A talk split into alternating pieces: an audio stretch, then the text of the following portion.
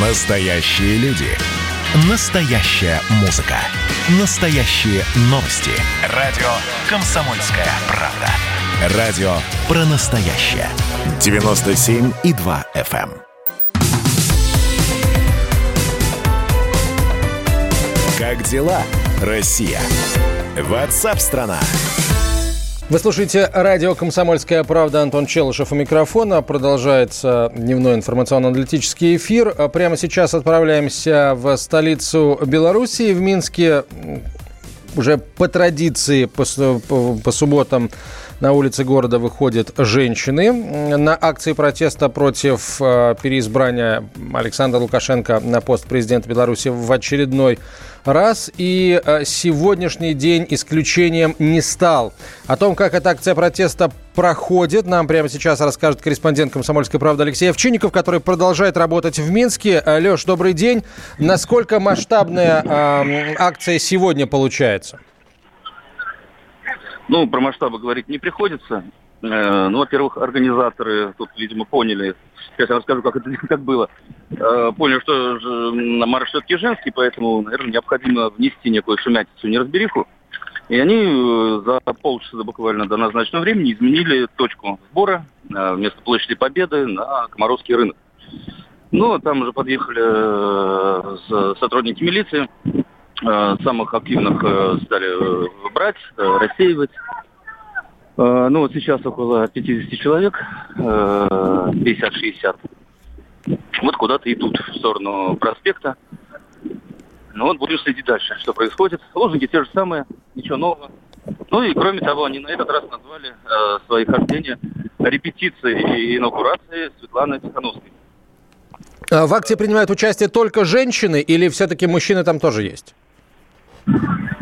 А, есть и мужчины немного, но преимущественно женщин, преимущественно молодого возраста. А, есть и бабушки, такие активные, а, которые вступают в перепалку с ОМОНом, давят на совесть. Те отправляют их домой, просят уйти домой, нянчить внуков. Ну, вот так все мирно пока без инцидентов, без серьезных. Леш, ну, сейчас ты... мы вышли на проспект независимости, угу. да, и уже так около сотни э, двинулись опять маршем. А, э, ты говоришь, что пока задержаний нет, все мирно проходит. Как в целом нет, силовики задержания сейчас... Были, задержания, угу. Задержания были, но, я сказал, без серьезных инцидентов. Задерживали самых активных. Вот. Но основную просто толпу рассеивали. Аккуратно оттесняя, то есть не было такой вот агрессии. То есть ни водометов, ни слезоточивого газа, ничего? Нет, нет, нет, водометов нет, кстати, здесь вот сами женщины шутят, что ну, погода в Минске хорошая, так, 20 градусов, что если э, появятся водометы и будут применены, то этот марш превратится э, в конкурс э, мокрых маек. А, Но пока ну... нет, пока нет ничего подобного. Хорошо, что есть поводы шутить что называется. А, Леш, ты э, уже как, которую неделю работаешь в Беларуси. Расскажи, пожалуйста, о том, как меняется отношение населения а, к происходящему, к переизбранию к Лукашенко, к его инаугурации. И, а, соответственно, главный вопрос, а, есть ли какие-то новости относительно анонсированной Александром Лукашенко конституционной реформы в Беларуси? Ну, про конституционную реформу э, говорить, наверное, рано.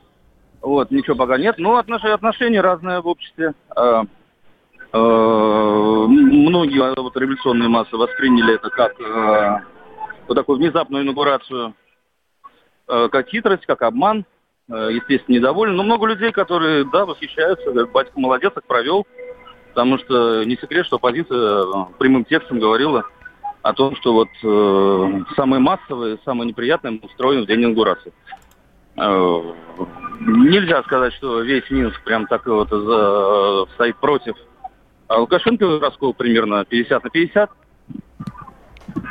Ну, вот, так что мнения разные.